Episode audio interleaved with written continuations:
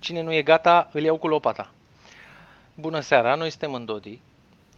Uh, invitatul nostru în seara asta este Ștefan Beloiu, este consultant în securitatea cibernetică. Bună seara, Ștefan! Salutare, salutare! Și bună seara, Gabi! Salut, salut, Alex! Ce faci, domnule? și vorbim despre cenzura pe social media. Și Ștefan, întrebarea mea ar fi de bază ce e proprietatea și ce e o încălcare a proprietății? Uh, e back to basics direct. Pa fundamente. Da, probabil că, probabil că ai pus întrebarea asta pentru că din discuțiile pe care le-am văzut în ultimul timp uh, pe social media și cel puțin mie vin în cap două evenimente majore din ultimii doi ani. Unul e cel cu pandemia, în care am văzut acolo niște oameni suspendați, niște grupuri închise, în fine, fact-checker peste fact-checker care veneau peste orice postare a oricărui om și se uitau să vadă dacă e concordanță cu ce spune sectorul medical. Și ce am văzut în SUA acum, în ultima, mai ales în ultima perioadă de cu alegerile cu, cu Trump, unde s-a întâmplat același lucru ca și în pandemie, cum ar veni, numai că de data asta a fost suspendat un cont. Da, sau a fost deplatformed un cont extrem de mare. Um, și aici vorbim de Twitter, da, care, l-a, care l-a scos pe, pe Trump cu câteva, mai știu, câteva zeci de Asta uite, și platforma Parler, care a fost o, să zicem, victimă adiacentă uh, susținătorilor lui Trump. Um, da, și avem o dată asta, deci social media a scos niște persoane de pe de data asta chiar importante de pe platforma lor și ulterior uh, uh, undeva mai jos în stack-ul tehnologic, adică mai fundamental, uh, Amazon și Google i-au mătrășit pe, pe niște băieți care în esență erau concurenții concurenții lui Twitter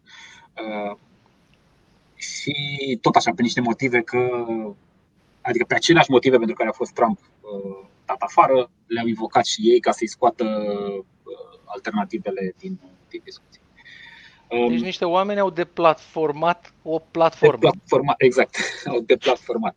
Dacă ne aducem mai bine aminte, cazul ăsta s-a mai întâmplat odată cu Wikileaks, unde atunci a fost uh, tot așa, Amazon, de data la momentul ăla nu era atât de mare precum acum. Dar um, exact același lucru s-a întâmplat. Da. S-au dat niște informații confidențiale care nu au plăcut statului și uh, în decurs de o lună de zile au fost scoase pe platforma respectivă chipurile pe motive că pun în pericol viața unor agenți secreți americani care whatever, erau în operațiune pe acolo și nu știu ce.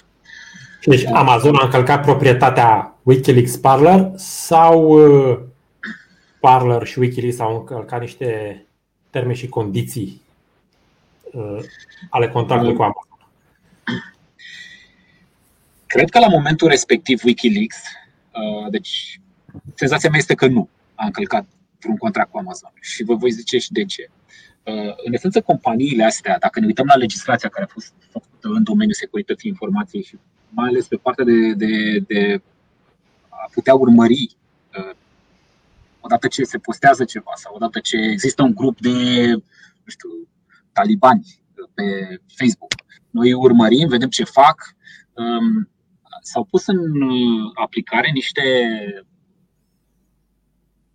legislații care îi fac responsabili pe ownerii de platforme, de exemplu Twitter sau Facebook, și inclusiv mai jos în stack-ul de tehnologie, adică dacă Twitter și Facebook nu pot să rezolve problema pentru că serverele sunt criptate, dar ei oferă un serviciu care e criptat și numai, să zicem, Amazon are acces la el sau chiar nici Amazon, atunci uh, această responsabilitate de a peria contentul și de a avea grijă pentru siguranța națională în cazul Wikileaks sau siguranța națională în cazul, în cazul COVID sau siguranța națională în cazul Trump cu îndemnul sau whatever, participarea lui la, la evoluția respectivă de la Capitol, da? ăștia devin, prin legislația respectivă, devin responsabili. Aici e, în esență, cred eu, cheia întregii discuții. Oamenii ăștia credeți că n-au ce face să investească sute de milioane într-o,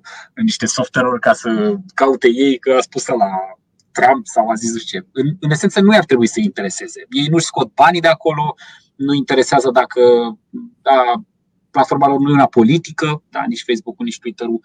Um, există doar două variante. Una sunt ownerii Twitter, Facebook, democrați și îl vor pe Trump afară. Sau doi, dar asta împotriva interesului lor financiar. Deci dacă ei sunt în felul ăsta, să zice că sunt democrați și au ceva cu Trump și îl dau afară, împotriva interesului lor financiar și împotriva interesului lor în general al cum să spun, review-urilor pe care le primesc de la populație în general, că nu numai, nu numai uh, republicani s-au supărat pe ei, s-au supărat și democrați. Uh, și doi, sau doi, există varianta în care uh, legislația respectivă îi obligă pe ei, și asta putem vedea în legislație, dar odată îi obligă pe ei, le, îi pune să plătească daune foarte mari dacă nu uh, managerează contentul bine. Uh, și dacă evident se întâmplă vreo problemă, de exemplu cum s-a întâmplat la Capitol că au murit niște oameni sau poate chiar putea fi mai rău, da? atunci îi fac chiar răspunzători penal. Da? Deci pentru unele chestii pot fi chiar răspunzători penal. Uh, ceea ce evident nu e plăcut. Uh, când ai o companie de miliarde, ce ți-e mai ușor? Să dai pe unul afară pe care nu interesează pe nimeni? Bine, în cazul Trump n-a fost așa, dar multe alte sute de mii de conturi probabil că așa a fost care postează, persoanele respective postează sau grupurile respective postează tot felul de chestii cu care statul nu e de acord și pentru care statul a dat legislația aia, deci el a dat legislația aia ca tu să nu mai faci nu știu, întâlniri cu extremiști și tu vrei să faci. E, e bine, statul se potrivește acolo și atunci e clar că acea companie are pe o parte în balanță vreo 3-4 motive pentru a le da afară și pe partea cealaltă are doar e un eventual backlash din partea ta, a grupului tău și dacă ești foarte important, cum a fost Trump, a unui grup mai mare, gen republicani. Um, e un no-brainer în esență, pentru mine cel puțin, ca da, gândindu-mă așa la rece, e un no-brainer în motivul pentru care oamenii ăștia sunt scoși de pe platformă. Uh, și se va continua în felul ăsta atât timp cât va exista legislația care îi ține pe ăștia responsabili de content, care, în care providerul de platformă este responsabil pentru de content, lucrurile astea nu o să se schimbe. Da. S-a început cu, nu știu, pornografia infantilă, cu uh, unde acolo cred că există aproape unanimitate între, să zicem, populații. Da? În cadrul unei populații, probabil că există aproape unanimitate că pe Facebook nu are ce căuta pornografie infantilă. Și atunci ăsta e primul picior pe care l-ai pus. Pac. După aia zici, bă, dar stai că nu e ok nici să faci discriminare rasială. Pac, l-ai pus și pe al Nu e ok nici să faci discriminare religioasă. Pac, l-ai pus și pe al Și tot așa. Și tot adaugi chestii care nu sunt de bon ton, care sunt, uh, da, found upon în uh, populațiile, tot adaugi. Um, mi se pare cât de cât evident că Uh, discursul pe internet care până în momentul a început extrem de liber, în care puteai, vedeți-vă numai puțin de câte ori se jură oamenii pe internet. Puteam să comparăm, nu știu, cu cafenea. Da? De câte ori vin oamenii la cafenea și se jură față în față. Da? Nu s-a întâmplat, cred că, niciodată. Da? În 8 ani, 9 ani sau o să fi întâmplat odată, dar la făcut unul pe altul stupid sau prost. Dar, dacă te uiți pe lumea în comentarii, acolo în fiecare, aproape la fiecare thread este cât un, este cât un cineva care pur și simplu îi jură pe ceilalți. E, um, motivul pentru care nu se întâmplă față în față, dar se întâmplă pe internet este, în fine, sunt anumite chestii. Ce țin de anonimitate, nu e persoana în față, uh, da?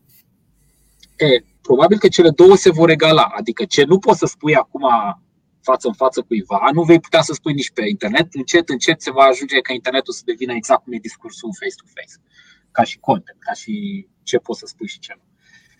Um, cât despre întrebarea ta inițială, că am făcut diturul ăsta legat de proprietate. Um, cred că ai cheia prin care poți înțelege toate chestiile astea. Um, în primul rând, proprietatea din perspectivă economică e practic o extensie a corpului tău. Uh, bineînțeles, acum există două teorii, cum că tu ești corpul tău și cu, în fine, depinde dacă ești naturalist sau nu, nu intru în discuția asta că e irrelevantă pentru subiectul de astăzi. Um, dar oricum, proprietatea este asimilată corpului tău, în același fel. Da, tu îți folosești facultățile tale mentale și fizice pe care le ai prin corpul și senzorii tăi și mintea ta, pentru a, nu știu, poate un uh, coști ca să-ți pui merele în el sau uh, da, să schimbi uh, cumva structura universului din jurul tău la nivel foarte mic ca să-ți fie ție mai bine. E bine, toate aceste bunuri fizice și unele imateriale. Acum, spre exemplu, în economia modernă sunt din ce în ce mai multe bunuri imateriale, de exemplu, nu știu, acțiunile pe care le ai tu sau bitcoinii pe care le ai în uh, wallet-ul tău electronic. Um, astea pentru că le-ai achiziționat fie uh, direct din natură când nu erau ale nimănui și le-ai uh, amestecat cu munca ta și cu ideile tale și le-ai transformat, devin ale tale.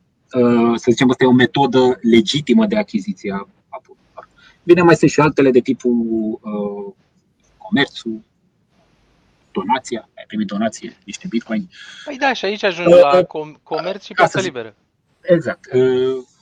Uh, poate primi și voi donație niște bitcoin seara asta pe link De curând. Uh, ce, ce vreau să zic e că uh, proprietatea fiind o extensie a ta, uh, este, este ție asimilată și asupra ei se aplică practic drepturile tale, da? Tu devii uh-huh. mai mare decât ești tu fizic, de fapt, da? Din perspectiva uh-huh. dreptului, tu ești mai mare un pic decât ești fizic. Um, ce ar mai fi de adăugat este că noi avem nevoie de bunuri din jurul nostru, de, să zicem, obiecte din jurul nostru pentru a supraviețui. Trebuie să mâncăm, trebuie să bem apă, trebuie să dormim, trebuie să toate astea avem nevoie de niște bunuri fizice din jurul nostru. Bine, bunuri ele devin în economie, să zicem că suntem la un stadiu mai incipient, suntem noi sălbatici, um, ele sunt doar niște obiecte. Uh, fără ele nu se poate. Uh, ele sunt rare ca resurse, sunt niște resurse pentru noi, sunt rare, sunt foarte specifice în sensul că pot fi izolate în natură extrem de precis cu principiile fizice, cu tot ce avem în știință, ne arată că le putem măsura, le putem încadra, putem ști exact care obiecte unde și când.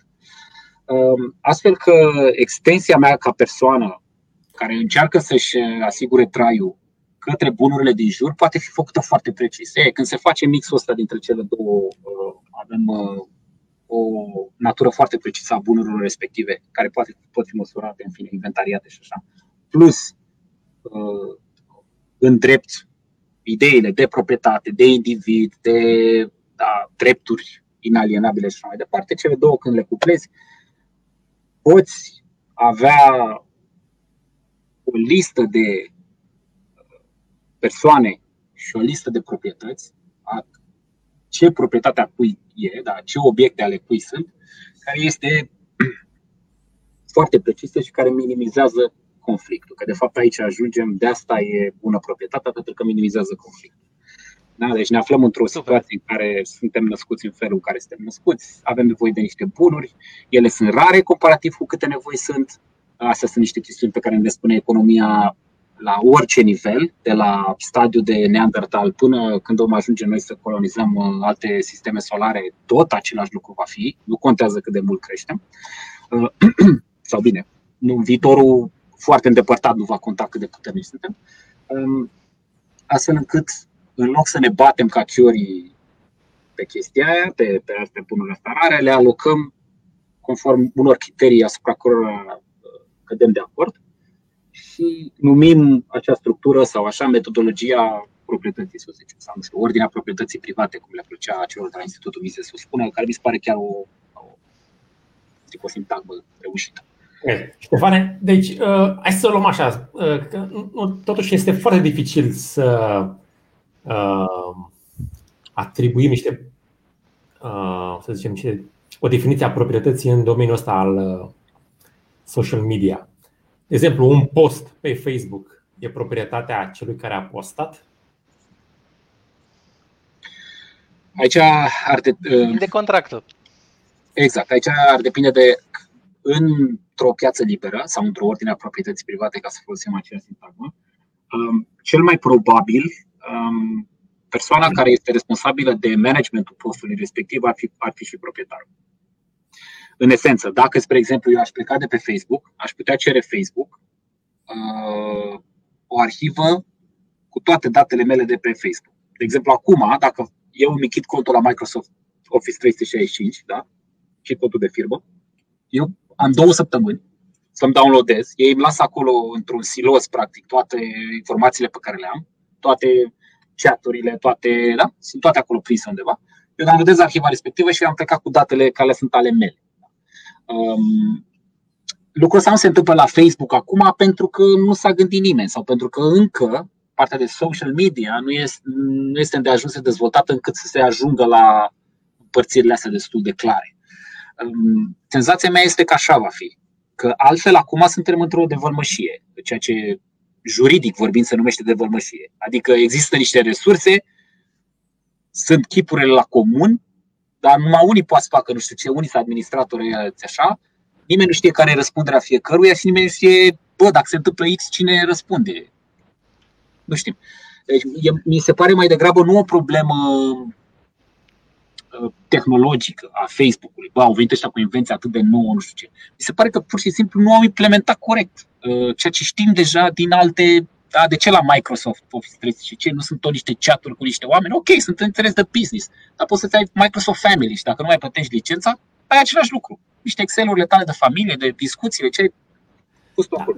Da. În România, dacă te uiți pe uh, Hot News sau și pe alte uh, site-uri de știri care permit comentariile, uh, ei fac un disclaimer și spun așa, domne, Uh, autorii comentariilor sunt responsabili pentru acel conținut și nu uh, noi. Da. Uh, din păcate pentru ei, degeaba pun disclaimer-ul ăla, că oricum legea îi ține pe ei responsabili. Adică, tu da. Ok. În România, în România așa e.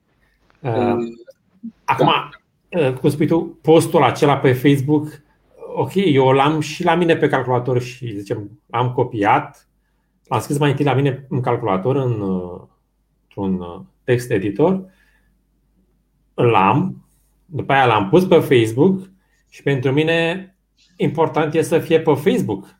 Nu să-l iau eu înapoi, pentru că nu mai are valoarea pe care o are uh, postul respectiv.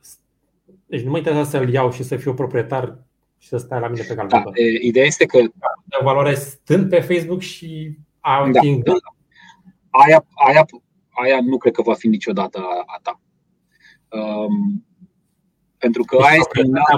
Stând în proprietatea, adică în softul, în site-ul Facebook, uh, capătă niște valențe.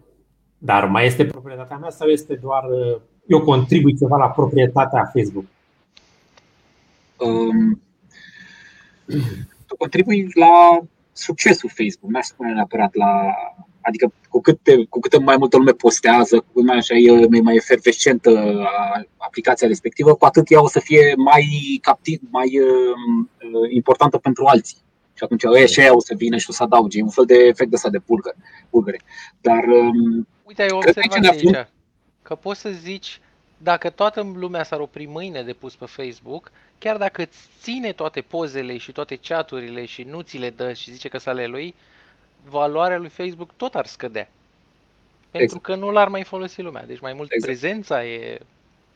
Exact. Uh, deci în momentul ăsta Facebook îți pune la dispoziție o unealtă, de exemplu cum este și un radio sau o portavoce, prin care tu te duci în piața publică știi, și tu zici, eu sunt, uh, în fine, ai un manifest și zici, zici manifestul respectiv. Sau îl postezi pe Facebook. Acum, dacă portavocea nu e a ta în piața publică și vine proprietarul portavocii și zice bă, am nevoie de portavocea aia sau nu sunt de acord cu mesajul tău. Atenție, eu n-am scris în contract nimic din chestiile alea. Tu mi-ai plătit ceva pe portavocea aia chirie și eu vin acum și vreau să ți-o iau.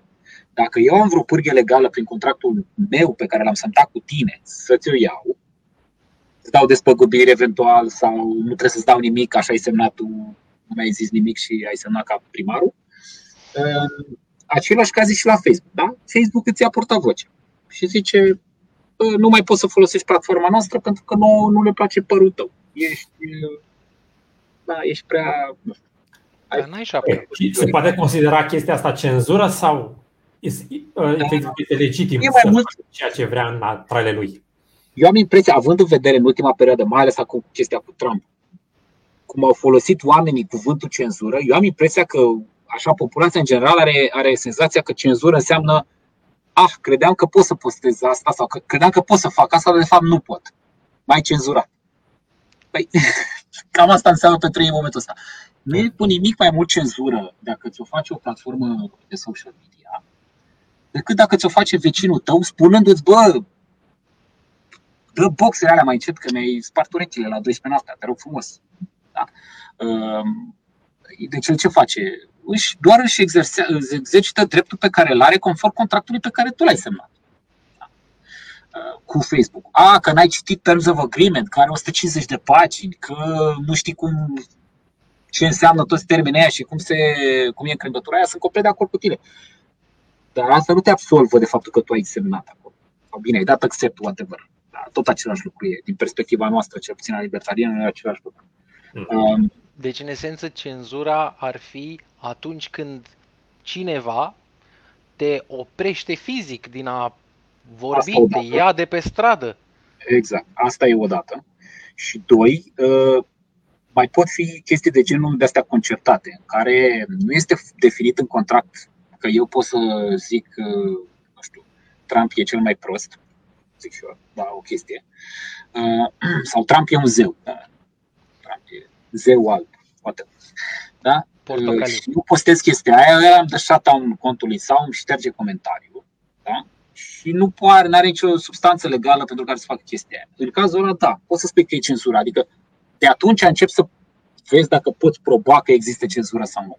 Că cenzura nu e doar o chestie așa că unul mi-a, un fact checker mi-a scris, mi-a scris că am spus o balivernă, în fine, un fact checker le-a zis de la Facebook că am spus o balivernă, balivernă și ăia mi-au tăiat postul, nu înseamnă că e cenzură. Poate au doar un sistem prost triere, știi? Cenzură e o chestie care e concertată, există niște interese mari la mijloc, care să, să da, există niște, este un bias sistematic către sau împotriva cuiva. Hai, hai să te iau altfel atunci. Hai să luăm cazul Charlie Hebdo. Ok. Uh, și uh, domnii de la Charlie Hebdo au, uh, uh, zicem, au uh, jignit uh, sentimentele multor persoane. Ok? Uh, și, uh, să zicem, uh, platforma pe care o aveau ei atunci era revista, ziarul lor propriu. Uh, argumentul tău cum că, domne, în ceea ce vreau să zic este că Facebook reprezintă un spațiu public, adică momentul în care Charlie Hebdo a publicat caricatura cu Mahomet, făcând-o pe platforma lor proprie în spațiu public, este diferit de ceea ce, să zicem, tot Charlie Hebdo ar face pe Facebook și Facebook hmm. i-ar închide? Uh-huh. În prezent, pentru că statul definește spații publice, lucru în care eu personal nu cred, adică nu cred în resurse publice de niciun fel, cu atât mai puțin la un spațiu public. În prezent, cele două sunt același lucru. Deci, în prezent, dacă datorită legislației, așa cum arată ea în momentul ăsta, eu când scriu la ziar o chestie sau când scriu pe Facebook un post, din cauza că eu ca ziar sunt responsabil pentru ideile mele și n-am voie să fac ABCDFG o listă foarte lungă și că Facebook este responsabil pentru contentul lor n-au și contentul lor nu trebuie să conțină A, B, C, D, E, F, G, aceeași listă pe care eu n-am voie să o pun acolo, da? deci ziarul meu, da? Facebook trebuie să urmărească faptul că toate chestiile ilegale nu pot fi nici la el pe platformă. Și atunci el se transformă în fel de tătuc de ăsta care trebuie să stea să verifice chestii și să dea afară sau să taie post sau nu știu ce. Mhm. Deci în momentul ăsta cele două par a fi la fel, din perspectiva mea cel puțin, uh, și să nu vă gândiți că în, uh, în UE o să fie altfel. Deci, uh, în esență o să fie cam același lucru și în UE. Momentan nu suntem chiar atât ca americanii, adică nu se merge atât de profund cu responsabilitatea pe, pe, pe stack de, de tehnologie, adică până foarte jos dar probabil că se va ajunge acolo. Adică se fac mutări masive pentru uh, backdoor-uri în criptare, deci să fie criptat pentru toată lumea, mai puțin pentru nu știu ce AI de la poliția whatever, care să se uite dacă nu știu, ai folosit cuvântul Mhm. Mohamed. 14 ani sau Mohamed. Sau, Uh, da, uh, deci niște Mohamed cuvinte la de astea 14 cheie ani. care, da, da, care le fac lor un trigger, în fine, și toate informațiile, conversațiile care sunt selectate pe baza chestiunii asta merg în niște, um, în niște baze de date care ulterior sunt studiate de niște oameni, care se uită inclusiv în uh, astele tale private, adică nu, să nu credeți că conversația pe Messenger poate fi privată în vreun fel. Da. Uh, și atunci ei ce fac? Îi obligă pe ăștia să scoată criptările până cât de jos în stack posibil ca să primească acces uh, uh, da, în fine, statul să primească acces să verifice toate treburile. De ce? Ca să-și înforțeze lista aia de chestii care, pe care n-ai voie să o spui. mhm. În fine, de la niște chestii complet uh, esențiale și normale, gen pedofilie și așa, până la Hai să o luăm uh, într-o lume libertariană. Deci, negarea holocaustului. statele, principiul non-agresivi- non-agresiunii este dominant peste tot. Na, na, na. Avem uh, Charlie Hebdo, cazul 2.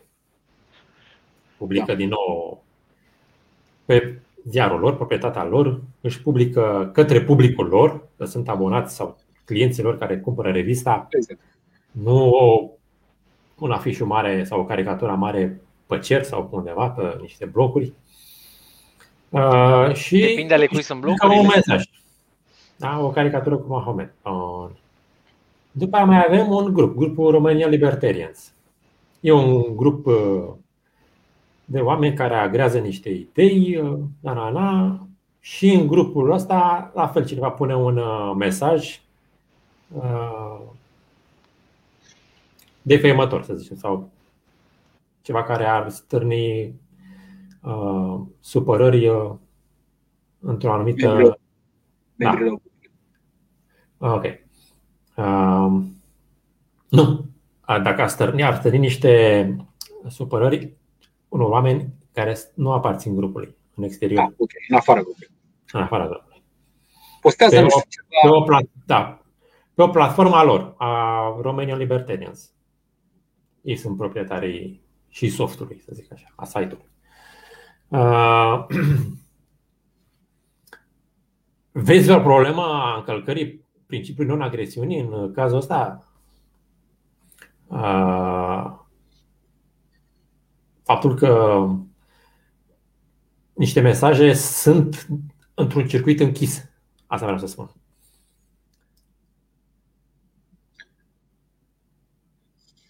nu, nu văd, adică din construcția scenariului nu văd. Și uh, Mhm. chestiile defăimătoare, deci, uh, nu e o agresiune să fii defăimător cu cineva. Da, Ok, nu e o- uh, și- da. Uh, incită la ură și răzmeriță, să zicem, mesajele astea. Dacă Ambele. se, poate, dacă se poate proba, adică chestia asta, spre exemplu, cu discriminare, hai să zicem în cazul Charlie Hebdo, da, e discriminare religioasă. Deci ea postează o chestie cu Mohamed și după aia pe nu știu ce grup E apare, dezvoltare. E, exact, arabii sunt niște suboameni. Dar nu, nu sunt de acord cu asta, să nu se interpreteze cu, așa. Da, apare Depinde cineva ce o și să audă zice, AI-ul. Da, da, Da. da. Și zice, arabii sunt cetățeni de, de gradul 2. Că așa, suntem noi white supremacists sau ce suntem noi. Uh, Acum, e clar că afirmațiile respective deranjează și vor deranja oameni. Cu afirmațiile respective nu sunt nici eu personal de acord. Da. Um, Ele în momentul, până în momentul exprimărilor, da, în fapt, Adică mă duc și fac o petiție ca arabii să fie cetățeni de gradul 2 în România sau ceva. Depinde unde o faci petiția. Pe grupul România Libertarians sau o faci Da, să zicem că o fac pe exact. Pe că România da. Libertarians este o chestie închisă. O fac, nu, o fac, o fac pe România Libertarians inițial și dacă am susținere mare sau așa, o dau, o dau pe internet pe largi. Ca să. În, fine. Uh, în esență, exprimarea asta a urii față de cineva uh, e esența, zice eu, a exprimării libere. Da? Deci, exprimarea liberă nu e sau motivul pentru care tu ești proprietar pe ce spui, ești responsabil de ce spui, ai voie să spui, ai dreptul, ai inalienabil să spui chestia asta și să nu te să nu spune nimeni un căluș în gură pentru treaba asta, este exact pentru a spune chestiile care nu plac oamenilor. Da? Deci când uh, spui chestii frumoase și lauzi pe toată lumea, tu nici măcar nu ajungi să vezi da, că îți poate fi încălcat dreptul respectiv. Da? Pentru că încă n-ai supărat pe nimeni. De-abia când o să superi pe cineva, atunci intervine dreptul care îl oprește pe ăla să-ți facă ceva. Um, și deși nu sunt de acord cu ideea respectivă că nu știu ce uh, minoritate rasială este uh, de gradul 2, um, voi susține independența lor de a spune treaba aia. Pe de altă parte, pe de altă parte, probabil că i-aș boicota privat da? A spune, bă, pentru că nu ești de acord cu ideea. Pentru că nu sunt de acord cu ideea respectivă. Adică am niște pârghii în care pot să împac ambele chestii. Să împarc și dreptul lor, chiar dacă eu îi urăsc pe ei și sunt niște imbecili. Da? Chiar dacă sunt tăltălăi, ăia care au spus chestia aia. Chiar dacă sunt proști, că factual nici măcar n-au dreptate. Adică, gen, e o minciună factuală și pe deasupra e pus hate, hate știi? Deci sunt două, uh, să zic, uh, da, nedreptăți acolo. Dar, uh, totuși, dreptul lor de exprimare liberă nu este condiționat de gânduri frumoase și de laude sau de că au dreptate factual. Da? Uh-huh. Posibilitatea lor de a-și exprima ideile în formele pe care le au la dispoziție privat vorbind, adică nu să oblige pe cineva să spună aia sau nu știu ce, ci pe platforma lor, cu resursele lor, cu nu știu ce. Uh-huh. Cine le acceptă în public, este aia, asta e. Da? Um, mă, uh, mă face pe mine să vreau să le respect dreptul ăla, dar pe de altă parte să le boicotez ideea. Eu ce fac? Eu le respect dreptul de a spune chestia aia, dar le boicotez ideea. Bă, vedeți că ce spuneți o tâmpenie, aveți voie să o spuneți, dar e o tâmpenie. Deci eu lupt împotriva ideii de ură rasială. Nu lupt împotriva dreptului unui, unuia care urăște rasial să spună ceva. Să spună mm-hmm. că urăște rasial. Okay. Acum... E, e o diferență de nuanță aici. Da. Că, că am înțeles. Altfel nici, altfel nici măcar nu înțeleg cum ai putea, dacă nu faci diferențierea asta, nici măcar nu înțeleg cum ai putea, că senzația mea e că ăștia când luptă cu grupurile de, de să zicem, nu știu, white supremacists, da, pe, pe net, um, ei doar le închid grupurile, da? Păi, și ok, și ai închis grupul și mâine apare altul sau ok, ai pus un ban IP, pe ăla și schimbă IP-ul și gen, postează următoarea dată, face Sau ei se întâlnesc undeva. Sau adică... se întâlnesc în altă parte unde tu nu știi. Adică nu e vorba să închizi, e vorba să, să lupți împotriva ideii respective, să o demontezi, ca din ce în ce mai puțin follower să existe. Așa rezolvi problema pe termen lung, nu închizând grup. Chiar dacă poți. Adică e o da. strategie proastă, e o strategie proastă chiar dacă poți să o faci, chiar dacă ai dreptul să o faci, să închizi grupul. Uite, acum, deci avem așa, avem uh, revista Charlie Hebdo, după aia avem uh, grupul Romania Libertarians, grupuri închise, avem Facebook, care iarăși este un grup închis. Sunt persoane care nu au Facebook și pentru ei ceea ce se vorbește în Facebook, uh, nu au văzut mesajul de îndemnare la ură a lui Trump. Pentru ei, ceea ce s-a spus acolo în cadrul Facebook și toată tevatura respectivă este ceva care s-a întâmplat în acel cerc, pentru că nu e spațiu public. Uh-huh. Da. E, și uh, cei mai mulți totuși încearcă să asocieze uh, și revista uh, celor de la Charlie Hebdo și Facebook ca fiind lucruri publice. Dom'le, aici deja lucrurile nu mai sunt din cauza că au, au un acceptance din asta de uh, masă uh, sunt publice. Și atunci uh, este legitim ca oricine, chiar dacă nici nu face parte din. Uh, nu e membru Facebook sau așa, să, să folosească în cazul ăsta actual forța statului, dar să zicem și în cazul în care dispare statul, din cauza că sunt percepute public, ca fiind lucruri publice, sunt, se consideră legitime să intre peste aceste proprietăți private în esența lor și să spună Domne, până aici uh, faceți așa, nu faceți așa. Și aici, așa și aici mai adaug eu că așa cum ai locuri uh, accesate de mulți oameni, poți să vii și cu exemplu unui mall, de exemplu. Uh, și poți să te gândești că e un loc public, uh, îl, îl legiferăm să nu se mai fumeze înăuntru, să nu se facă nu știu ce, pentru că acolo poate să vină multă lume. Poate să vină multă lume, dar e locul cuiva. Nu e un loc, nu știu, al nimănui, că până la urmă public asta ar însemna. Exact, da. În esență public înseamnă că e al statului. Deci că statul e administrator și controlor pe el. Știi?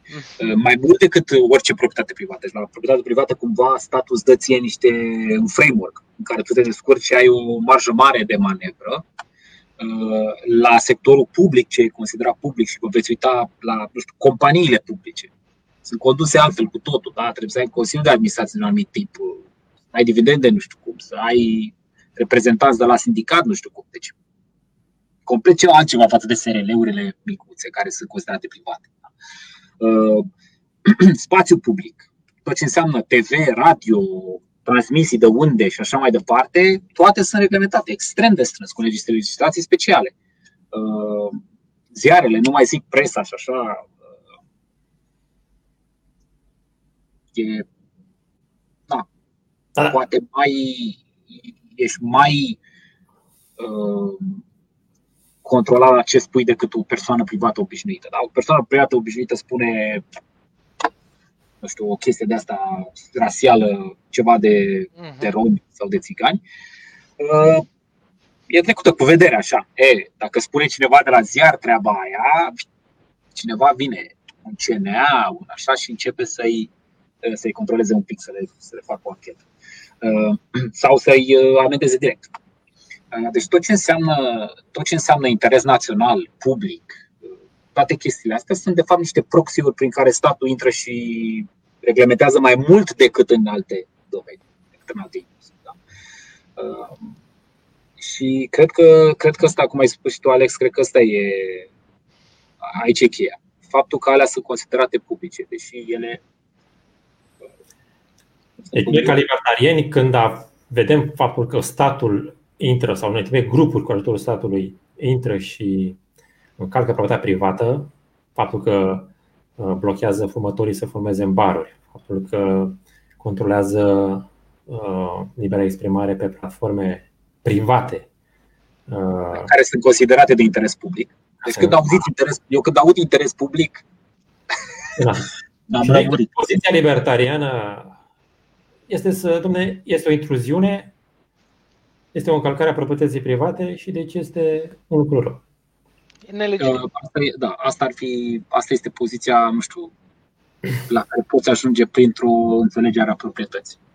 Dacă lucrurile sunt neclare, și aici e discuția de proprietate publică versus proprietate privată, dar în ce măsură pot fi, pot fi puse în balanță și ideea e că proprietatea publică nu întrunește nici, probabil niciuna dintre condițiile, bine, exagerez, nu, cred că întrunește câteva dintre condițiile uh, proprietății private.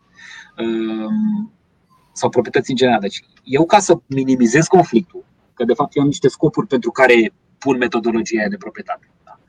Ehm, eu ca să minimizez conflictul, ehm, trebuie să întrunez niște criterii, și anume să identific corect persoanele, să identific corect ehm, obiectele, să identific corect asocierile dintre persoane și obiecte și să am niște metode prin simple, da? nu foarte întortocheate, care sunt laborioase și sunt simplu, adică uh, pot fi trucate sau pot fi, da? trebuie să fac niște metode simple prin care uh, se face achiziția proprietății, vânzarea proprietății, da, cum, cum dispare, da, cum se ajustează încregătura asta de, de obiecte și persoane în Mhm, timp. mhm. Da? Și care sunt versiunile uh, acceptate, care sunt versiunile neacceptate de dobândire, spre exemplu, a proprietății. E bine, la, la proprietatea publică este foarte multe de vălmășie, da? este, sunt extrem de puține chestii, este atât de vag definită și atât de și mai vag administrată, încât la orice moment în timp, tu nu știi clar cine este responsabil de ce, cine are proprietate de ce, da, care instituția statului are, aia se duce de la un minister la altul, se duce de la după doi ani nu mai e ăla, e altul. Da? Și se face printr-un ordin pur și simplu discreționar al unui ministru. Sau, da, gata, de astăzi nu mai e la Ministerul Comerțului, e la Ministerul Energiei. Da, apar avem. Um, schimbarea administratorilor respectiv se face tot politic, da? Deci administratorul respectiv de, de instituții publice care teoretic manageriază acest spațiu public se face tot așa, politic. Um, nu e clar până unde se întinde spațiul la public. Deci nu ne spune nimeni, uh, da, dacă am o televiziune cu 5 oameni, sunt spațiu public sau nu? Adică dacă eu fac broadcasting către mine și alți trei prieteni de-ai mei, de exemplu, cum facem noi acum. Bine, sperăm că sunt mai mulți de trei. Da? Acum. Dacă facem broadcasting către ăștia, suntem publici sau nu suntem publici? Habar n-avem. Și nu știe nimeni, adică te duci la, nu știu, Da, exact. Cine definește termenii, da. La agenția de radiodifuziune sau cum se radio-televiziune, whatever cum se numește, Uh-huh. Și întreb, bă, da, eu pe YouTube când fac broadcasting către sunt Shelly și am 100.000 de view-uri pe video și vorbesc despre educație. Da? M-am întâlnit cu Andronească, am făcut o chestie și am vorbit despre educație. Eu sunt public acolo sau nu? Deși Da, da, chiar. deci, riciul De la- meu e mai de la mare câți decât oameni? TVR-ul. Devine public. Exact, da. Riciul meu e mai mare decât are TVR-ul. Uh, Subiectul este unul de interes public pentru toți elevii din țară, da, sau așa, uh, și pentru părinți. Eu am riciul mai mare decât are TVR-ul când face o emisiune similară și cu toate astea eu nu sunt public acolo. Știi? Asta zic că uh, criteriile de a ce e public, ce e nu sunt extrem de slab definite, foarte prost. Și atunci nu va să fie conflict. Deci nu ai cum să nu ajungi la conflict când oamenii vin cu interpretările lor particulare pentru că legislația nu este precisă. Vin cu interpretările lor particulare și eu zic, a, credeam că pot să fac asta, nu pot. Și eu credeam că pot să asta, dar nu pot. E și normal. Hai, și- Și atunci întrebarea devine, cine e drept să hotărască într-o întreprindere? Într-o întreprindere. Păi și Depinde Facebook de e o asta. întreprindere. Poftim? Și Facebook, Și și, și, o, și social media, platformele de social Mm. media. Și ele sunt niște întreprinderi. Acum, pe parcursul anilor, pe măsură ce am trecut așa ușor, ușor prin toate problemele astea particulare în care tipurile există market failure. Da, există niște uh, deznodăminte ne uh, da, avantajoase. Er, Da, Erori ale pieței. e niște erori ale pieței. Da. Um, răspunsul meu este ok, există. Sunt unele care sunt. Da, domnule, e market failure. Nu putem să rezolvăm. În momentul ăsta nu s-a rezolvat problema. Sunt de acord. Nu știu. Să zicem pe Wall Street, da. Să considerăm că Wall Street n-ar fi foarte, foarte conectat politic și că ar face ei măgările pe care le-au făcut cu blocarea la cumpărarea unor acțiuni și ce încălcându-și Mhm. contractele. Mhm. Uh, Bineînțeles, niște contracte pe care da, aproape 45% din conținutul acelui contract este băgat pe gât de către Securities Exchange Commission, adică de către reglementatorul de piață, zice, bă, tu cu clienții tăi trebuie să faci asta, asta și asta și asta. Nu sunt niște alegeri ale lui neapărat, deci așa acolo e o întreb, e cu dus și întors, adică nu e numai vina lor. Uh, Da, dar ideea este că, spre exemplu, uh, short selling-ul, naked short sell, este împotriva clienților tăi. Deci rămân Mhm. că ai tu un contract scris așa sau nu, să ții, uh, cum se cheamă, acțiunile, clienții tăi îți cumpără niște acțiuni și le depozitează la tine și tu acțiunile alea le ieși și le împrumuți unora care n-au acțiuni ca să facă short selling, ca să dăcă prețul în jos, da? este efectiv împotriva interesului clienților tăi. Și tu în momentul ăla, broker, chiar dacă ai contract, chiar dacă nu te afli într-un conflict de interese, este fără doar și poate chestia asta. Da? E, să zicem că este un market failure da? și că n-a fost rezolvat de. Uh, bun, și care e alternativa? Adică ce să fac?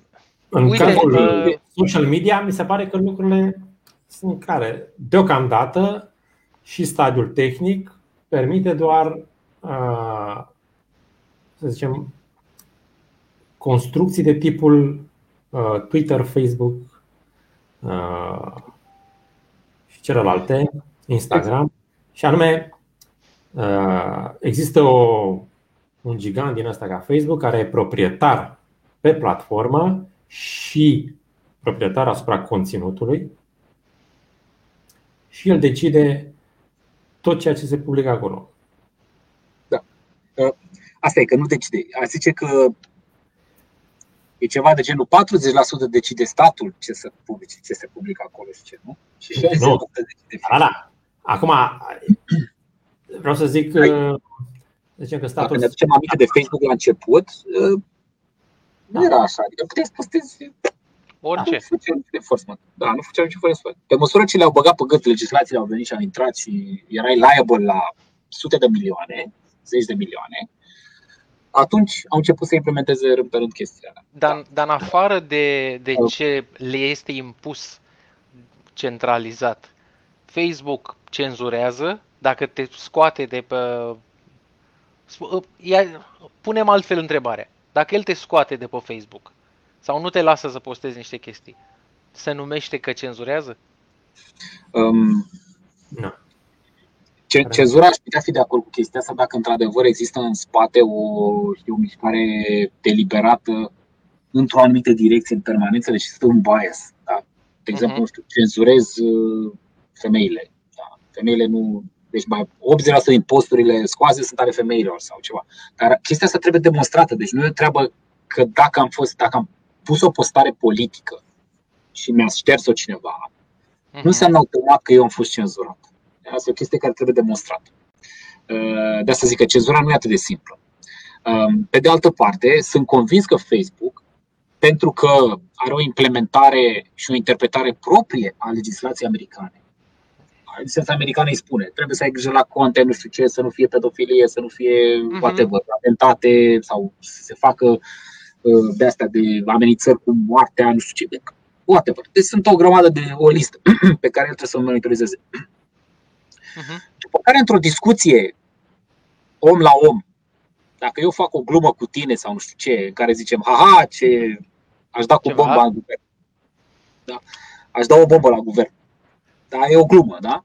Uh, Facebook, Facebook e posibil să interpreteze greșit chestia asta. Da? Pentru că au și ei o.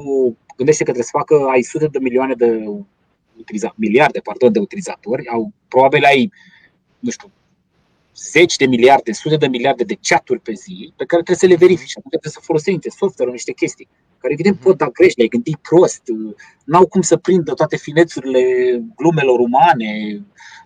Nu mai zic că ce e glumă în India nu e glumă în UK sau știi, adică culturile, cultura umană e foarte complexă. E greu să. Da? Și atunci tu o să fii prins în offside. Deci o să fie interpretarea ta este clar că o să greșești, probabil cele mai multe dintre ele o să fie greșite, asta pot să spun de așa ochiometric, pot să spun că cele mai multe vor fi greșite. Și în speranța că o să oprești ăia 3, 5, 7, 20 de nebuni care într-adevăr vor să pună bomba la guvern. Știi?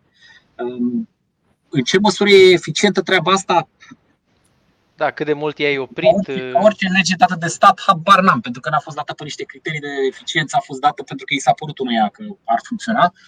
Um, na, și modalitatea Facebook de a interpreta legea, e, aia e problema Facebook. Deci acolo pot eu să-i zic, bă, Facebook cenzurează dacă ei au interpretat legea în felul ăsta, sistematic, X ani, și i-au cenzurat pe republicani, spre exemplu. Le-au tăiat mai multe mesaje decât democrații. Dacă până la urmă proștii și ăștia care vor să dea bombă la guvern, probabil că sunt distribuiți semi-egal, așa, gen mai mult sau mai puțin egal printre toți. Da? Nu e doar că republicanii sunt mai tâmpiți, ăla mai nu știu.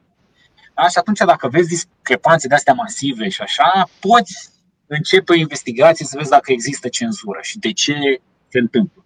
Poate să fie o greșeală onestă din partea Facebook, s-au gândit ei într-un anumit fel și pur și simplu complexitatea lumii n-au interpretat-o corect și gen au dat-o în bară, sau chiar poate fi efectiv ceva voit. De-abia atunci când e ceva voit, putem spune că este cenzură. Deci sunt foarte multe Ok. etape pe care trebuie să le parcurgi până la cenzură. Um, la- Legat de ce am zis mai devreme, că bă, cu chestia cu market failure-ul, totuși, ok, există market failure și care e alternativa, da? Momentan, uh, alternativele care ni se prezintă sunt două. Fie conduce statul chestia aia, fie se conduce după ordinea proprietății private. Sau un mix de cele două care e trage mai înspre sau mai înspre. În cazul companiilor de stat, ele sunt uh, 50-50, da? 50% sunt după niște criterii care sunt complet arbitrare ale statului și așa, și 50% în fine se află într-o piață, au niște furnizori, au niște clienți care sunt privați și aia îi țin în frâie, știi, le dau feedback-ul necesar ca să-și îmbunătățească produsul și trala. Acum, din experiența mea și presupun că și a voastră și în România foarte puține au altă experiență din persoanele cu care am vorbit, chiar și bătrâni, bă, administrarea de stat merge foarte prost și, în general, merge prost peste tot. Motivul pentru care merge prost e simplu. Nu există niște criterii și niște. Da, natura administrării de stat, a administrării prin vot, că practic tu primești vot de la populație și administrezi tu, este net inferioară pe orice. Adică putem să luăm niște planuri de astea, de tipul la planul financiar, planul sociocultural, planul, este net inferioară. Și motivele pentru care e net inferioară și va fi întotdeauna net inferioară cât timp nu se schimbă niște lucruri, este unul pentru că e mult mai administrarea de stat e mult mai lentă. Deci pentru că merge în cicluri electorale. Pentru că nu au clienți. Deci, Poftim? Statul nu are clienți. Produsul Dar da, lăsând la o parte, lăsând la o parte asta, deci uh, nu este foarte lentă. Deci chiar dacă în momentul ăsta ai zice uh, de mâine uh, toți cei care vor să plătească taxe fac contract cu statul român pentru câte taxe vor să plătească, să susțină un bătrân sau whatever și să iasă pentru restul de taxe din schemă. Um, tot prost va fi administrat. Da? Deci există niște laguri și niște chestii fără de care nu poți să răspunzi repede clienților, nu poți să culești feedback-ul corect. Um, da, evident, problema principală, da, poate 90% din problemă este cea că veniturile tale nu depind de performanțele pe care le faci, tu te aduci și mm. iei de la populație efectiv, nu trebuie să convingi pe nimeni de nimic. N-am semnat mm-hmm. niciun contract, nimeni n-a semnat niciun contract cu statul român. Ca să fie explicite trecute acolo clauzele a ce, cine ce poate face și ce obligații are. Și din nou suntem în devâlmășia aia în care statul practic are un cec în alb să facă orice și tu trebuie să respecti ceea ce fac ei, că de ai votat un parlamentar, nu ai votat toată la patru ani, normal că trebuie să respecti tot ce fac parlamentarii aia mi se pare normal. Da? Deci, din cauza problemelor ăstora, chiar și dacă există market failure de genul la Facebook sau la Wall Street, cum am zis, situațiile respective imaginare, tot pe un management privat aș merge. Tot um, pe un privat aș merge. Da, uite despre market măcar am failure. Să îmbunătățesc, măcar am șansă să îmbunătățesc. În momentul de față, nu știu dacă da. ați interacționat vreodată cu statul român sau bineînțeles, da. vorbesc din proprie experiență. Nu, n-am. Este, da, unele chestii sunt nereformabile, sunt nefuncționale. Nu...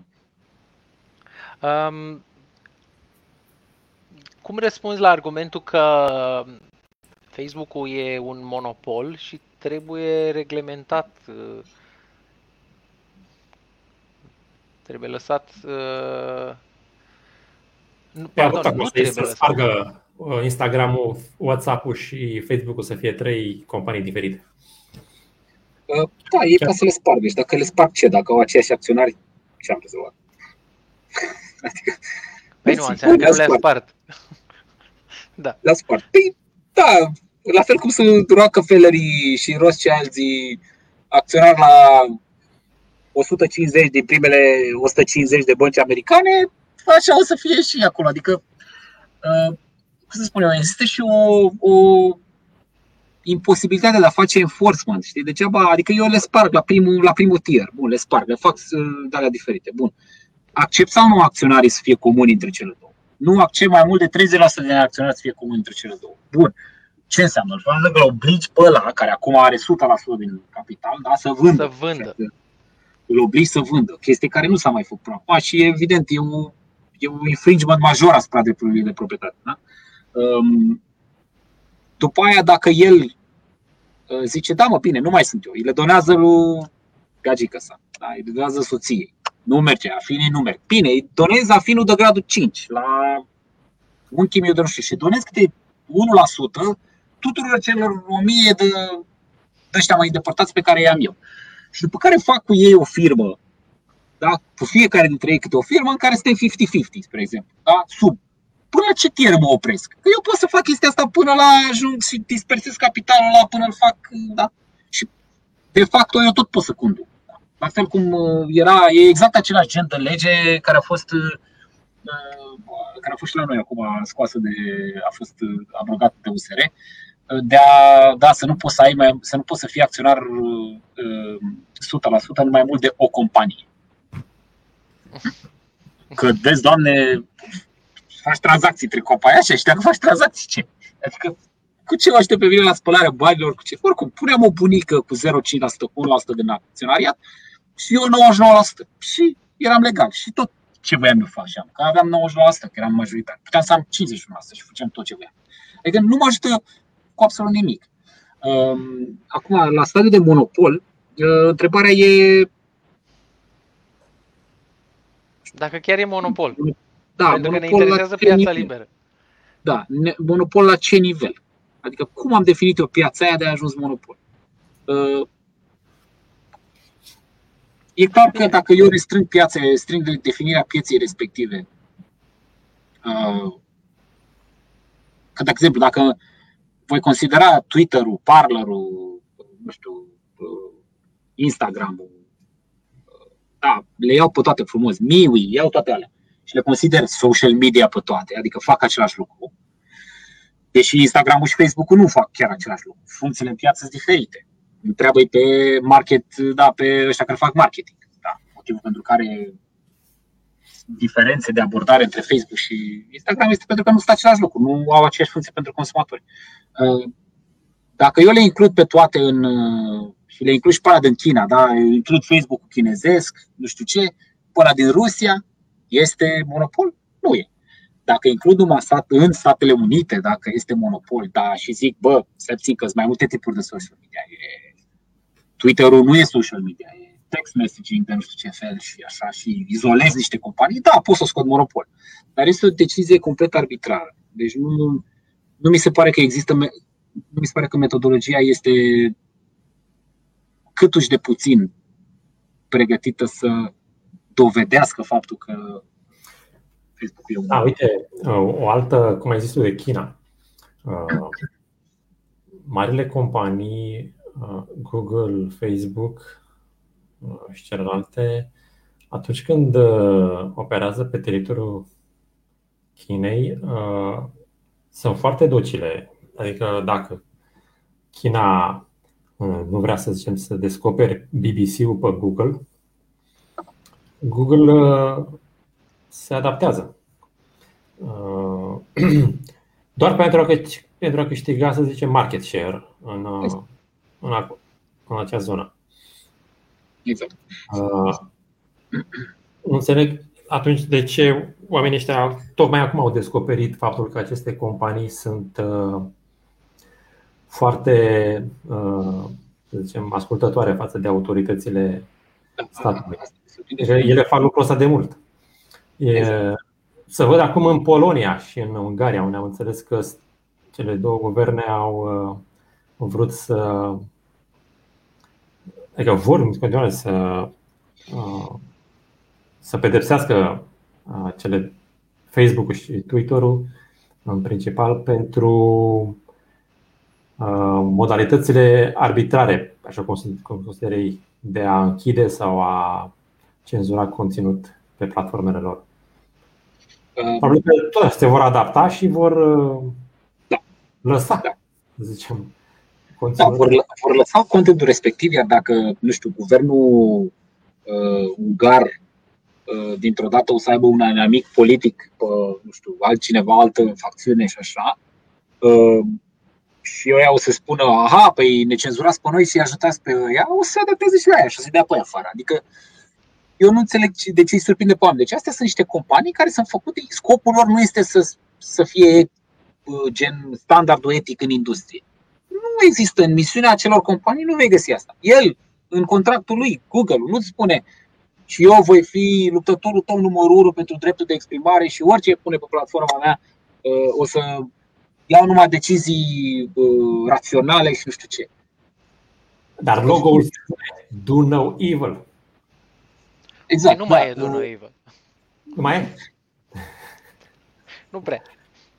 Uh, Și și Polonia acum, uh, cu legea asta cu avorturile, uh, deci dacă, să zicem că în Polonia, au- dacă discuți despre avorturi și vrei să abrogi legea asta a avorturilor, uh, statul polonez zice la Facebook, te rog frumos să închizi grupurile astea, că îmi perturbă mie liniștea în țara asta. Dar conținutul ăsta este legal în Franța și în Germania și în America.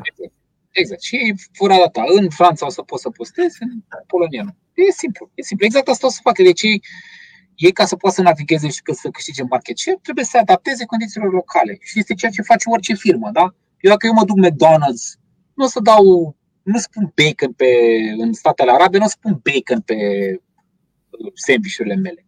Nici normal. Și lumea o să spună, a, păi te-ai abătut de la rețeta McDonald's. Și dacă, bă, bă, dar la o țară, deci nu, e, nu văd nicio problemă în comportamentul Google. Ei nu-și, ei nu-și propun să fie arbitru. Da? Ei zic, bă, noi ascult, considerăm că aceste state sunt, uh, cum se cheamă, sunt state democratice prin care, care își uh, pot uh, face singure legislație și sunt în stare să vină cu niște legi să-și protejeze populația și noi să respectăm acele legi.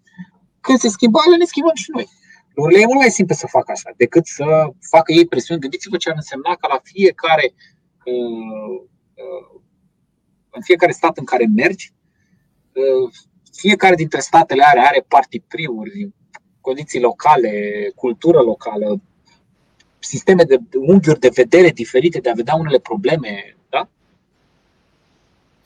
Asta cred că se întâmplă și în statele arabe. Da? Probabil că în statele arabe, nu știu, posturile cu emancipare de acolo? Poftim? Femeile au voie să posteze pe Facebook în statele arabe? Au voie să posteze, dar probabil că posturi ce țin de emanciparea femeilor, de nu știu ce, probabil că sunt restricționate. Tot așa, la ordinul statului.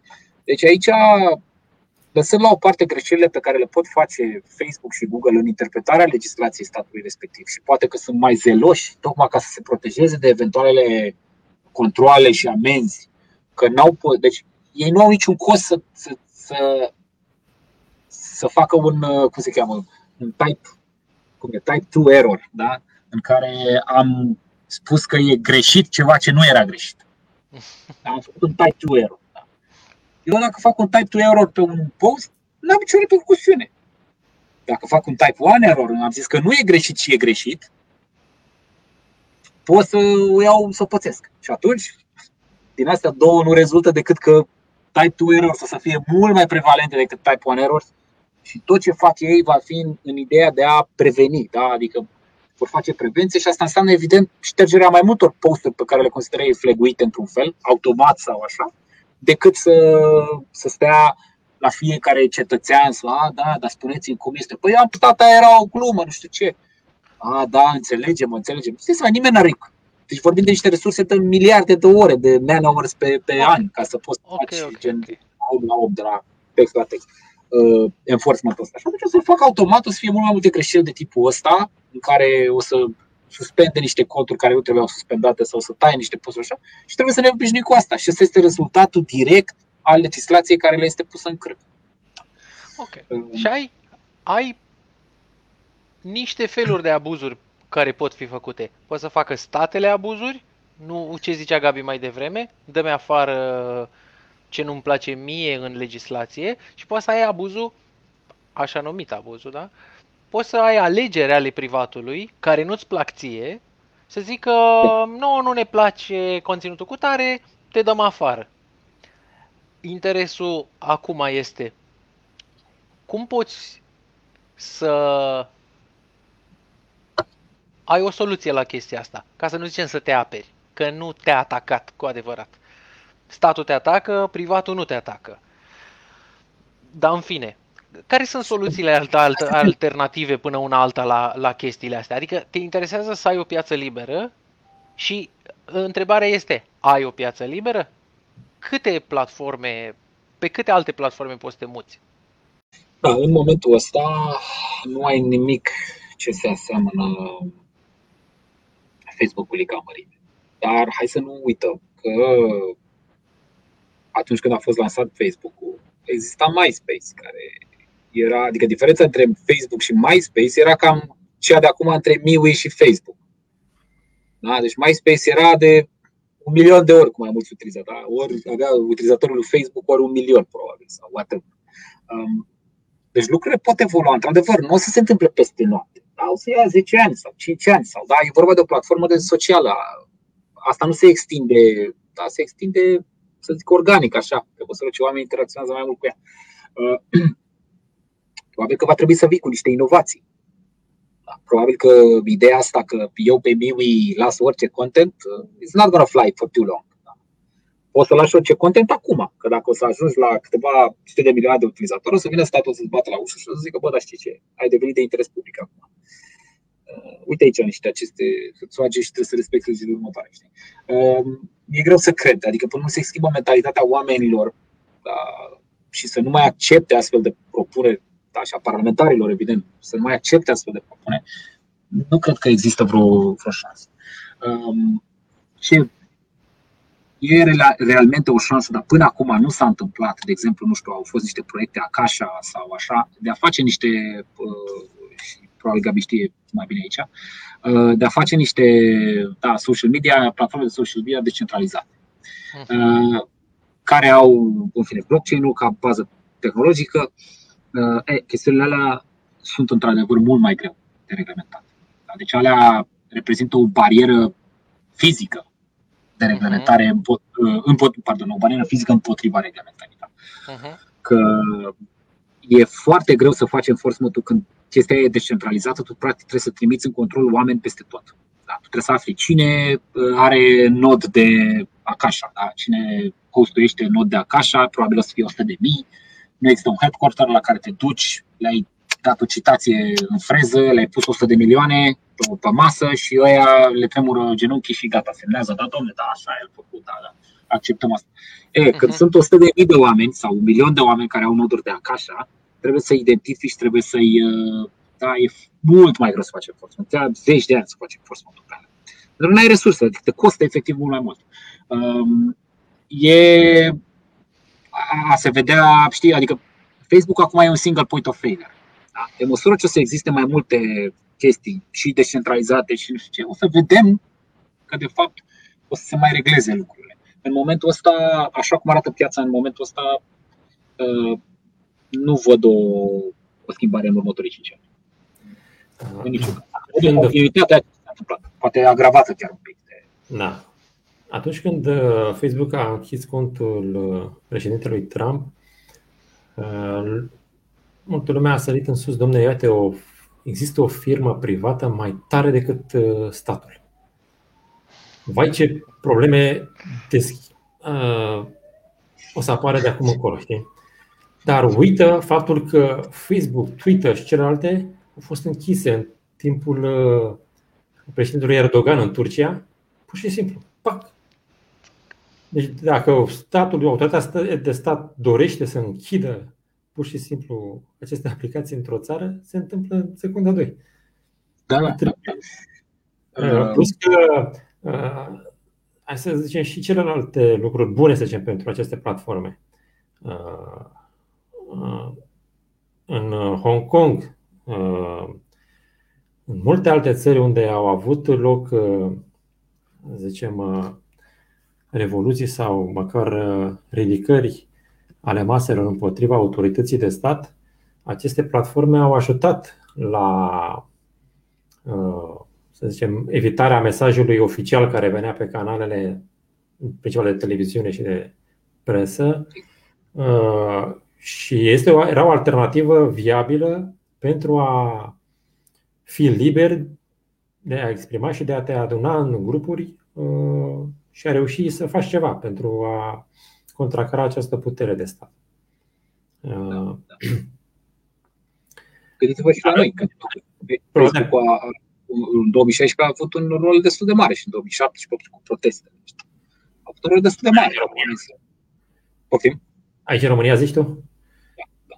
A, da. Pentru că oamenii s-au organizat acolo, deși, ok, la noi nu poți să spui că autoritatea era împotriva cetățenilor. E foarte mult spus. Adică ce a fost la noi, președintele da. era cumva cu, cu oamenii, guvernul era mai degrabă împotriva lor, dar guvernul, atenție, a fost prins pe picior greșit pentru că ei făceau același lucru pe care l-au făcut 30 de ani. Ei nu făceau nimic special. Și ei făceau exact același lucru. O ordonanță de urgență, nu știu ce. Deci era business as usual. Uh, au fost luați ca din oală așa pentru că nu s-au prins că bă, cumva s-a format o masă critică, care dacă trece de anumite, nu știu, 50.000 de oameni, 100.000 de oameni, se ajunge la un milion după aia. Sau aproximativ un milion sau cât au fost în toată țara. Da? Uh, dar cam atât, da? Și s-a mai întâmplat, nu știu, la Roșia Montană, la la diferite de astea.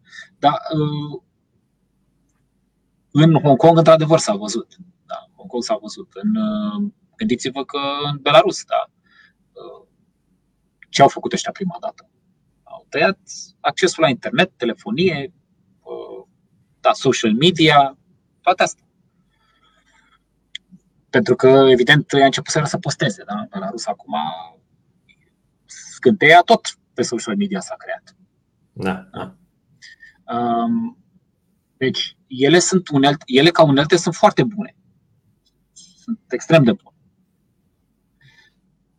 De ce ai vrea tu să cedezi unealta ta uh, statului ca să o administreze? Nu înțeleg.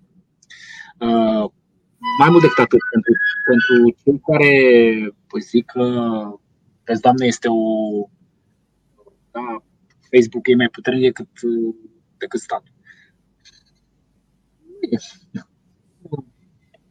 S-a dovedit a fi, da, doar și-au permis să facă chestia asta cu Donald Trump ca persoană fizică.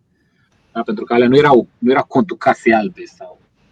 Și alea mi se pare un argument fals. În primul rând, premisa e falsă. Da? Ei au făcut de platform lui Donald Trump ca persoană. Și când i-au făcut de platform?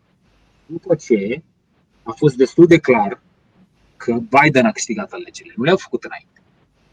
Da? Deci să nu se confunda. Ei uh, au fost cocoși uh, după război. Deci după război au fost ei. Mamă, ce am luptat acolo, să vezi ce am luptat, frate, mamă, am luptat. Și când, când, când n-au mai avut ce pierde în opinia publică sau să fie acuzați de ceva de uh, intruziune la alegeri, abia atunci au tăiat. Da? Uh, am făcut-o mai devreme. Dacă erau atât de șmecheri și mamă, hai mighty cum se dau ei, că vezi, Doamne, noi reglementăm aici, uite ce posturi senzaționale avem, uite cât de, cât de lumea, ce calitate de discuții, ce nu știu ce încercăm noi să facem. Dacă erau atât de șmecheri, o făceau când Donald Trump zicea grab him by the pussy, da? Trăiau atunci. Și ziceau, bă, vezi că îți dăm de platform. Atunci mi arătai că erai tare. Nu acum, când nici nu mai contează, știi? Acum la pleacă într-o lună, ce să ne fac? Că vine Biden și închide cazul, dacă se deschide vreo, vreo chestie împotriva noastră, uh, avem, uh, avem uh, sistemul de partea noastră. Deci ei au făcut ei sunt, în momentul ăsta, în opinia mea, ți-am zis, 40% căței, cățeluși așa. Da? Ei sunt cu stăpânul, stăpânul e statul, le dictează cum să reglementeze, ce să reglementeze și unde, preiau legislațiile de la fiecare, împacă pe toată lumea cât mai mulți da? și joacă jocul ăsta. Nici nu cred că au ce alt joc să joace. Tocmai de asta sunt și prinși. Ei nu mai pot să mai inoveze. Deci ei, în momentul de față, nu mai au căi de inovație pentru că s-au băgat într-un colț. Da? În primul rând pentru că nu și-au făcut într-adevăr o armată de avocați cu care să se ducă peste statul american și să roll back un pic reglementările respective, pentru că ei au fost de acord și au zis, da, da, suntem de interes public, noi suntem ce așa, ei o să se blocheze, ok, o să le meargă bine, nu, nu, să nu le plângem de mine. Dar faza este că etapa antreprenorială a companiilor respective s-a oprit. Ei acum o să fie niște companii publice, de utilități publice. Deci așa o să fie conduse. Da? Deci, în care politica e 80%, în care politica e 80% din ce se întâmplă acolo, dar nu putem să dea mai că nu-i de acord șeful ăla, că nu nu știu ce. După și nu va mai exista. Inovația s-a terminat. Tocmai de asta eu nu le văd pe termene lungi, pe, pe termene lungi pe astea. La fel cum a căzut MySpace-ul și l-a luat Facebook-ul în perioada respectivă când era mult mai, era super inovator, a venit cu și chestii super noi. Nu o să... Deci tu, tu crezi că statul o să, o să facă aceeași figură și la celelalte platforme care ar apărea? Uh, da, în momentul ăsta, dacă nu, dacă nu există. Deci, uh-huh. ideea e cu ce cost. Dacă costul are un stat, da, pardon, dacă statul are un cost foarte mare, în sensul uh-huh. că, să zicem că e o tehnologie care pe blockchain și e descentralizată, uh-huh. uh, va fi foarte greu să impună legislația. Deci, pur și simplu, el își face legislația, dar nu poate să facă enforcement. Și atunci, basically, o respectă cine vrea, cine nu, nu. Uh, gândiți-vă cât a durat cât a durat operațiunea cu Silk Road. Da? Mm-hmm. L-au filat pe la 5 ani de zile, 6 ani și l-au filat. Da? Ca să îl, să-l prindă în fine. Magazinul acela de, de droguri da? pe, pe, pe internet care se cu Bitcoin. Dar um, nu era doar de droguri. Erau, da, da probabil, era erau probabil niște oameni care vindeau și niște lucruri ilegale, da, el era doar o, un mai. Da, da, exact. Partea droguri, nu, partea drogurilor cum era cea mai mare, deci 90% dintre tranzacții erau pe droguri. Da. Am înțeles, mai erau și arme, mai erau și asasinate, nu știu ce să mai dau acolo, atentate de astea, gen DDoS, să-ți dai DDoS, să dai denial of service. Da? Uh, dar ideea este că pentru că, se, pentru că plata se făcea și gândiți-vă că numai plata se făcea printr-o chestie descentralizată da? Uh, și restul tot era controlat de stat, deci gândiți-vă. Da? Drogurile respective mergeau prin poștă, adică gen, da? mergeau postal service, care este ultra reglementat. Uh, uh, aveai uh, oamenii se conectau prin internet service provider, da, care sunt foarte reglementați, uh-huh. companii de utilități uh-huh. publice.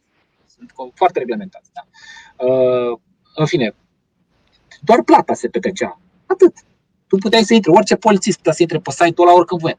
Singura chestie era că plata se făcea prin Bitcoin. Și în loc să dureze o săptămână, cât îl prinzi pe unul dacă face plata cu cardul sau cu dolari sau cu așa, uh, ăla cu trei resurse amărâte pe care le avea și el, doi programatori și un, dar a reușit să nu fie prins 6-7 ani de zile.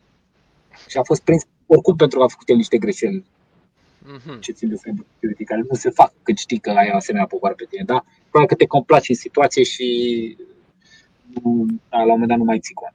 Um, dacă, de exemplu, ai o platformă de social media pe blockchain cu totul, uh, enforcement-ul nu o să mai fie. Adică dacă vrei să închizi platforma aia, nu o să-ți mai ia 5 ani, o să-ți ia 30 de ani. Da? Se schimbă mentalitatea populației, se schimbă trei rânduri de președinți, se schimbă o grămadă de chestii încât planul respectiv practic nu o să fie aproape niciodată pus în aplicare. Cred eu. Dar dacă se merge pe varianta normală, așa vor ajunge. De exemplu, mie cred că va ajunge la fel ca Facebook. Da. Uh, dar sunt unele uh, poziționate uh, în China sau în uh, Rusia, dar TikTok cred că e în China.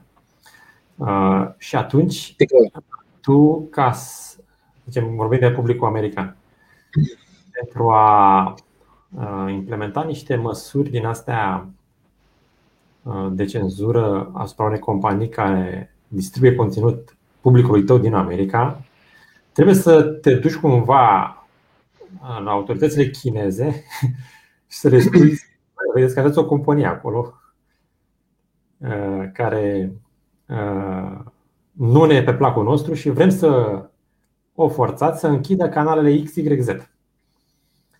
Uh, știu că mulți și Alex Jones, dar și alte persoane care au fost uh, scoase de pe YouTube și de pe Facebook uh, s-au mutat pe platforme din astea care uh, sunt în afara jurisdicției Statelor Unite.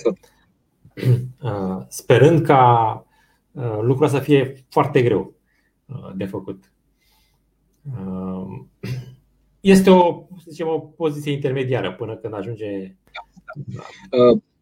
situația, așa cum arată legislația americană acum și cum va arăta și cea europeană, um, deși măcar Europa are o abordare teritorială, ea nu merge după cetățenii ei. Da? Da, mă duc în, fac afaceri în Hong Kong, nu vine peste mine și zice, vezi că trebuie să dai niște bani sau da, trebuie să respecti asta. Ehm, pe când Statele Unite are mai degrabă o abordare care merge după oameni, în sensul că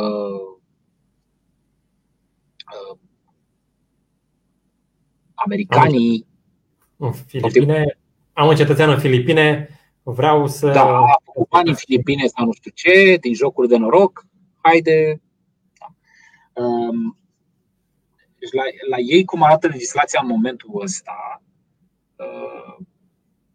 poate să-l bage pe Alex Jones dacă devine supărător pentru ei. Poate să-l bage pe Alex Jones. De ce? Pentru că pe ei interesează, bă, nu știu ce contează ce e compania. Am înțeles, la nivel de companie nu putem să umblăm ca e chinezească, habar, costă prea mult, ne ia prea mult timp, ne supără chinezii, n-are sens. Dar atunci eu îl, eu dau lui Alex Jones, deci demonstrez că Alex Jones are mesaje care nu sunt în conformitate cu uh, în fine, ce ne dorim noi. Era legislația, uite, Alex Jones, ai zis că nu știu, albii sunt rasă superioară, te-am pupat. Da? Și după aia zic, uite, face broadcast inclusiv, pentru că e worldwide, inclusiv în America. Deci pot să consider că face broadcast în America. Deci nu pot să mă întorc împotriva companiei, că ei de ce, veneau, ei de ce vin la Facebook? Pentru că statul american nu poate să controleze mințile a 100 de miliarde de utilizatori sau 300 de milioane cât avea Facebook în Statele Unite, da? Nu poți face enforcement pe 300 de milioane. E imposibil, fizic. N-ai cum, ai resurse necesare. Atunci ce faci? Dai din platformă direct și e problema ăla, e costul lui, e, trebuie să vină el cu uneltele, da? Tu nu mai faci legea și ai pus-o pe frunte și se descurcă el. Um, aici nu o să poți să facă chestia asta. Și atunci, în cazul lui Alex Jones, poate să-l bage pe Alex Jones. Deci îl iau direct pe el, da? chiar dacă folosești o platformă din afară. Uh, dacă sunt un milion de Alex Jones și are o problemă cu toți, nu mai merge. Dar atunci se cam oprește puterea statului american. E tot vorba de putere aici, adică are resurse sau nu să facă treaba aia. Uh, se cam oprește puterea statului american acolo. Dar um, întotdeauna high profile cases astea, de exemplu, nu știu, Alex Jones, Donald Trump, da, uh, vor fi susceptibili la așa ceva. Deci cât timp există legislația acolo uh, și ei sunt niște da. persoane uh, care spun lucruri uh, cumva uh, disputate așa de populație și de, care creează răzmeriță, uh, vor fi întotdeauna atacate da. pe baza acestui. Uite, mai, mai ai un fel de nuanță în care uh, nu, ei nu sunt doar simple victime, platformele astea. De multe ori ei mai au hotărâri și ca o ideologie de stânga. Și există, există și posibilitatea asta. Da, dar mai degrabă aș, aș crede că treaba asta e la, la, la interpretarea lor asupra legislației. Da. Deci, într-o. Deci tu crezi că Facebook, dacă nu i-ar fi impus statul niște chestii, ar fi lăsat uh, pe toți în pace, așa, liniștiți? Uh, cel puțin pe parte politică, da. Poate uh, pentru că ei și au cure Ele, fiind o firmă privată, ele și ia feedback-ul de unde? Deci ia din uh, uh, populație, da? de la utilizatorii lui, de la. Um, și atunci, dacă utilizatorii, spre exemplu, nu știu, denigrarea rasială e ceva ce nu faci, ce nu uh-huh. se mhm. face, probabil că utilizatorii ar cere treaba asta. Și ar da tot felul de cazuri. Deschid tichete la Facebook și zic, uite, ăsta v-a jurat, ăsta nu știu ce, mi-a zis că sunt uh-huh. așa și pe dincolo. Și atunci că probabil e posibil ca pe termen lung să reiasă o, un fel de cutumă de asta, bă, pe Facebook la noi n-ai voie să, uite, dar ceva mai simplu, mai, da, mai pentru utilizator așa, făcut de utilizator. Deci cumva, um, cum spune, cultura locală este cea care împinge către Facebook mhm. niște dorințe și Facebook din ele implementează sau nu. Dar, în, în esență, ce ar avea, ar avea un bazin de feedback ok, după care să se ia. E, în momentul ăsta, bazinul respectiv de feedback nu există. Sau uh-huh. există, dar e atât de puțin important față de legislația primară care atrage după sine niște costuri enorme da, și niște impeachment-uri, și impeachment, în fine, niște uh-huh. chemări judecate și așa mai departe, încât da, nu, ăla, ăla e principalul motiv pentru care se întâmplă toate chestiile astea și ulterior de-abia în subsidiar are și Facebook într-adevăr niște biasuri, să zic, de stânga, da? să zic că ține cu democrații sau ține cu știu, republicanii, nu contează cu cine ține. Da? Și, într-adevăr, vor fi și niște biasuri, dar majoritatea problemelor care se întâmplă, faptul că unii sunt șterși, da, sunt de platform, le se șterg comentarii și nu știu ce, toate le țin de, mai degrabă de, de legislația statului, nu de al lor. Adică ar fi mult mai puține erorile, mult mai puține. Tocmai am zis, hazardul ăla de a că faci o greșeală de tip 2 și nu se întâmplă nimic, ci faci o greșeală de tip 1. Da, de, Bine, dar asta ai putea să o verifici într-un fel dacă, de exemplu, ai o, un stat care nu i-a impus Facebook-ului și dacă în țara aia oamenii sunt mai liberi pe Facebook-ul din țara aia. Lucruri care nu cred că există. Te poți uita, într-adevăr, sunt anumite chestii care au fost cumva implementate așa în 20-30 de ani în lume peste tot, cel puțin în lumea din vest. Te poți uita, nu știu, în state de astea mai, da bine, nu știm limbile, spre exemplu, nu știu, în Indonezia sau în Vietnam, sau bine, hai că Vietnam poate nu e, în unele state din Africa, să vezi dacă, spre exemplu, ura rasială este la fel de dezvoltată ca în Statele Unite sau, da, uh, sau în Elveția, dacă ura rasială e dezvoltată, că Elveția nu aplică aceleași sisteme ca Uniunea Europeană și da, le are mult mai laxe. Uh, da, e, e o întrebare, da, studiul ăsta, adică să studiezi da. treaba asta, sunt niște resurse s-au aloc niște resurse de man days foarte multe. Uh-huh. Senzația mea este că uitându-mă efectiv, deci experiența din România cu experiența din, de pe grupurile știi, americane și așa, uh, și experiența altora cu grupurile americane, uh, experiența cu Reddit-ul altora, eu nu am nu intru pe Reddit și așa, este că uh, există gândirea asta de tip excepționalism american, da, în care problemele rasiale sunt numai în America. Noi am descoperit acum problemele rasiale, le avem de 500 de ani, dar noi acum le-am descoperit. Acum ne-am dat seama, bă, a fost ceva nașpa în trecut. Da? Trebuie să le reparăm acum, dar alte state le-au descoperit și le-au reparat deja. Da? Și la ei s-a manifestat chestia rasială altfel. Americanii acum dau niște legislații și așa și niște, că de exemplu foarte multe chestii sunt pe interpretarea urii rasiale, da? din, din, din uh-huh. posturile care sunt șterse sau oameni care sunt banați. Da? Dau niște reglementări pe ura rasială și așa, care sunt mult mai broad decât au făcut-o statele la alte state la alte momente. Știi? Și pentru că ei au descoperit acum, consideră că toți ceilalți n-au descoperit, nu știu despre ce e vorba. Că la rasismul s-a, dezvol- s-a a fost descoperit doar de Statele Unite. Da? Um, și cumva tindem să vorbim, pentru că media ne bombardează cu chestia asta, tindem să vorbim numai de interpretările Statelor Unite asupra rasismului. Adică gen cum a abordat Statele Unite situația rasismului sau așa. S-ar putea să avem surpriza ca pe Facebook să, se, să fie mult mai ok moderat, fără uh, ingerențe din partea statului sau mai știu ce, pe niște grupuri africane sau da, pentru că cultura e de altă natură sau da, oamenii consideră că na, să vorbești pe Facebook e ca și cum ai vorbi cu el în persoană și nu poți să fie politicos sau diferite alte chestii. Uh-huh. Um, nu, da, nu văd de ce ar seta Statele Unite standardul pentru lume. Asta vreau ce vreau, ce vreau să zic. Înțeleg. Uite, să încercăm să tragem o concluzie de final, dacă vi se pare că am ajuns la vreun final. Uh, și întrebarea ar fi, uh, dacă platformele sociale ar trebui reglementate de stat sau ar trebui să aleagă clienții? În eu, votez, eu votez pentru clienți, eu votez să aleagă clienții. Au pârghii mult mai multe la dispoziție să facă ceva din platforma aia, ceva cu care ei să-și dorească să interacționeze și care să le îmbunătățească viața. Versus acum, când ele pur și simplu răspund la niște stimulente pe care le dă statul și ca în multe alte situații și aici statul a dat niște stimulente, în opinia mea, greșite, exagerate și a pus niște responsabilități unde ele n-ar trebui să fie. Uh-huh. Și da, le-a băgat într-un colț în care în momentul ăsta ori se blochează dialoguri, ori anumite probleme nu se vor putea discuta niciodată, nu se mai discută nici la TV, nici în aia, nici în aia. Dacă tu ai o problemă rasială în țară și tot ce auzi sunt țipete dintr-o parte rasistule, rasistule și nu poți să exprimi opinia pe nicăieri. Am rezolvat problema sau nu am rezolvat? Voi să-mi spuneți. Eu cred că n-am rezolvat. Dar poate ei consideră că au rezolvat. Știi? Gen, ce așteptăm? Să moară ăia, îi educăm pe toți în același timp și așteptăm să moară ăia care nu se educați la fel. Asta wow. e. Da, da, pe asta e până la urmă abordarea. Da, asta e. Deci le închidem toate alea pe rând, facem pic, ca uh... comunist.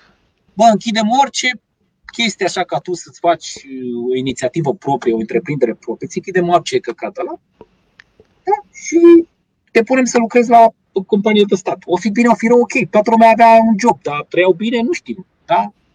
Istoria a arătat că majoritatea experimentelor au, au eșuat. Sună ca un mare preset haios. Gabi, tu ce zici? Da, în niciun caz platformele sociale nu trebuie reglementate de stat. Piața liberă, chiar dacă are eșecuri din când în când, uh, trebuie lăsată Se corectează. să, da, se va corecta în final și Sigur că... să găsim un uh, social media platformă care să ne placă nouă celor care folosim unealta respectivă pentru a ne exprima. Da.